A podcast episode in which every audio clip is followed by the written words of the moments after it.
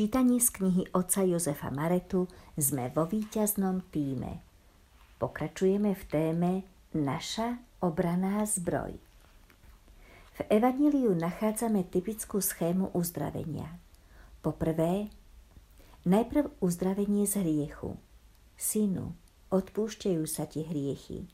Marek 2.5. A po druhé, potom fyzické uzdravenie.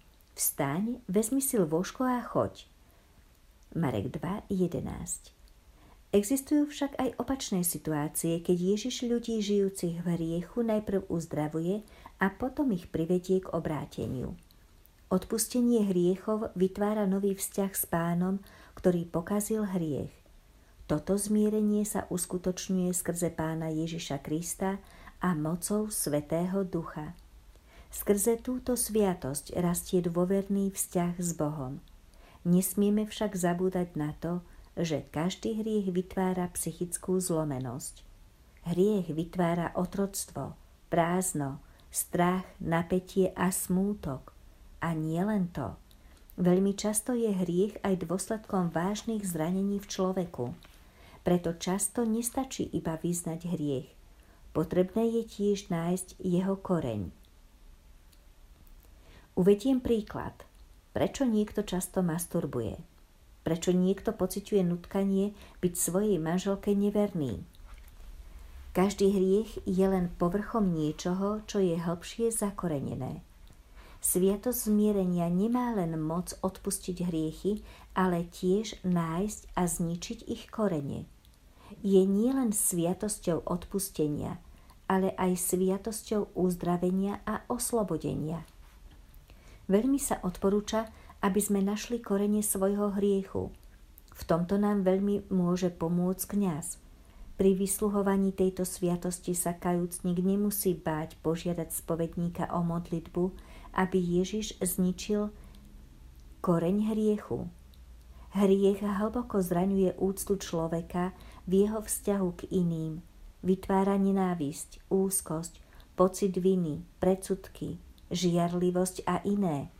Sviatosť pokánia nie len, že odpúšťa hriech, ale dáva aj pokoj mysle a uzdravuje mnohé rany. Luther nazýval túto sviatosť sviatosťou mučenia, ale ten, kto zakúsi a prežíva jej naplnenie, považuje ju za jeden z najkrajších darov, ktoré Ježiš zanechal v rukách svojej cirkvi. Je to sviatosť pokoja a nádeje. Sviatosť zakúšania lásky pána Ježiša voči nám a úplného oslobodenia a uzdravenia našej osobnosti. Žiaľ, dnes túto sviatosť mnohí ľudia opúšťajú, pretože nedokážu pochopiť jej silu. Je to škoda, nakoľko pokoj, ktorý táto sviatosť dáva, sa nikde inde nedá nájsť. Dajte Ježišovi príležitosť, aby vás touto sviatosťou oslobodil a uzdravil. Neutekajte pred ňou. Žiaden hriech vás neurobi šťastnými. Svoj hriech mám stále pred sebou. Žalm 51.5 Keď zhrešíš, Pán ťa pozýva, aby si sa obrátil a vrátil naspäť. Otvára ruky a víta ťa, hoci je tvoj hriech odpustený a už ťa neovplyvňuje, musíš si dávať pozor, pretože teraz diabol pozná tvoje slabé miesto. Je jasné, že sa bude snažiť znovu ťa pokúšať, preto sa dobre chráň a stráž si svoju pevnosť.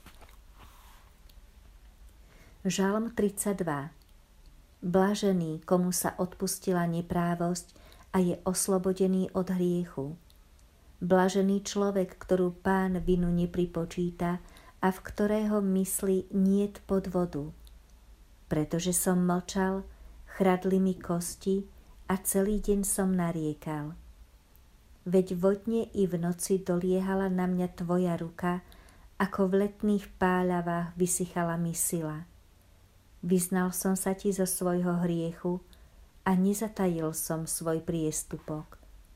Povedal som si, vyznám pánovi svoju neprávosť a ty si mi odpustil zlobu môjho hriechu.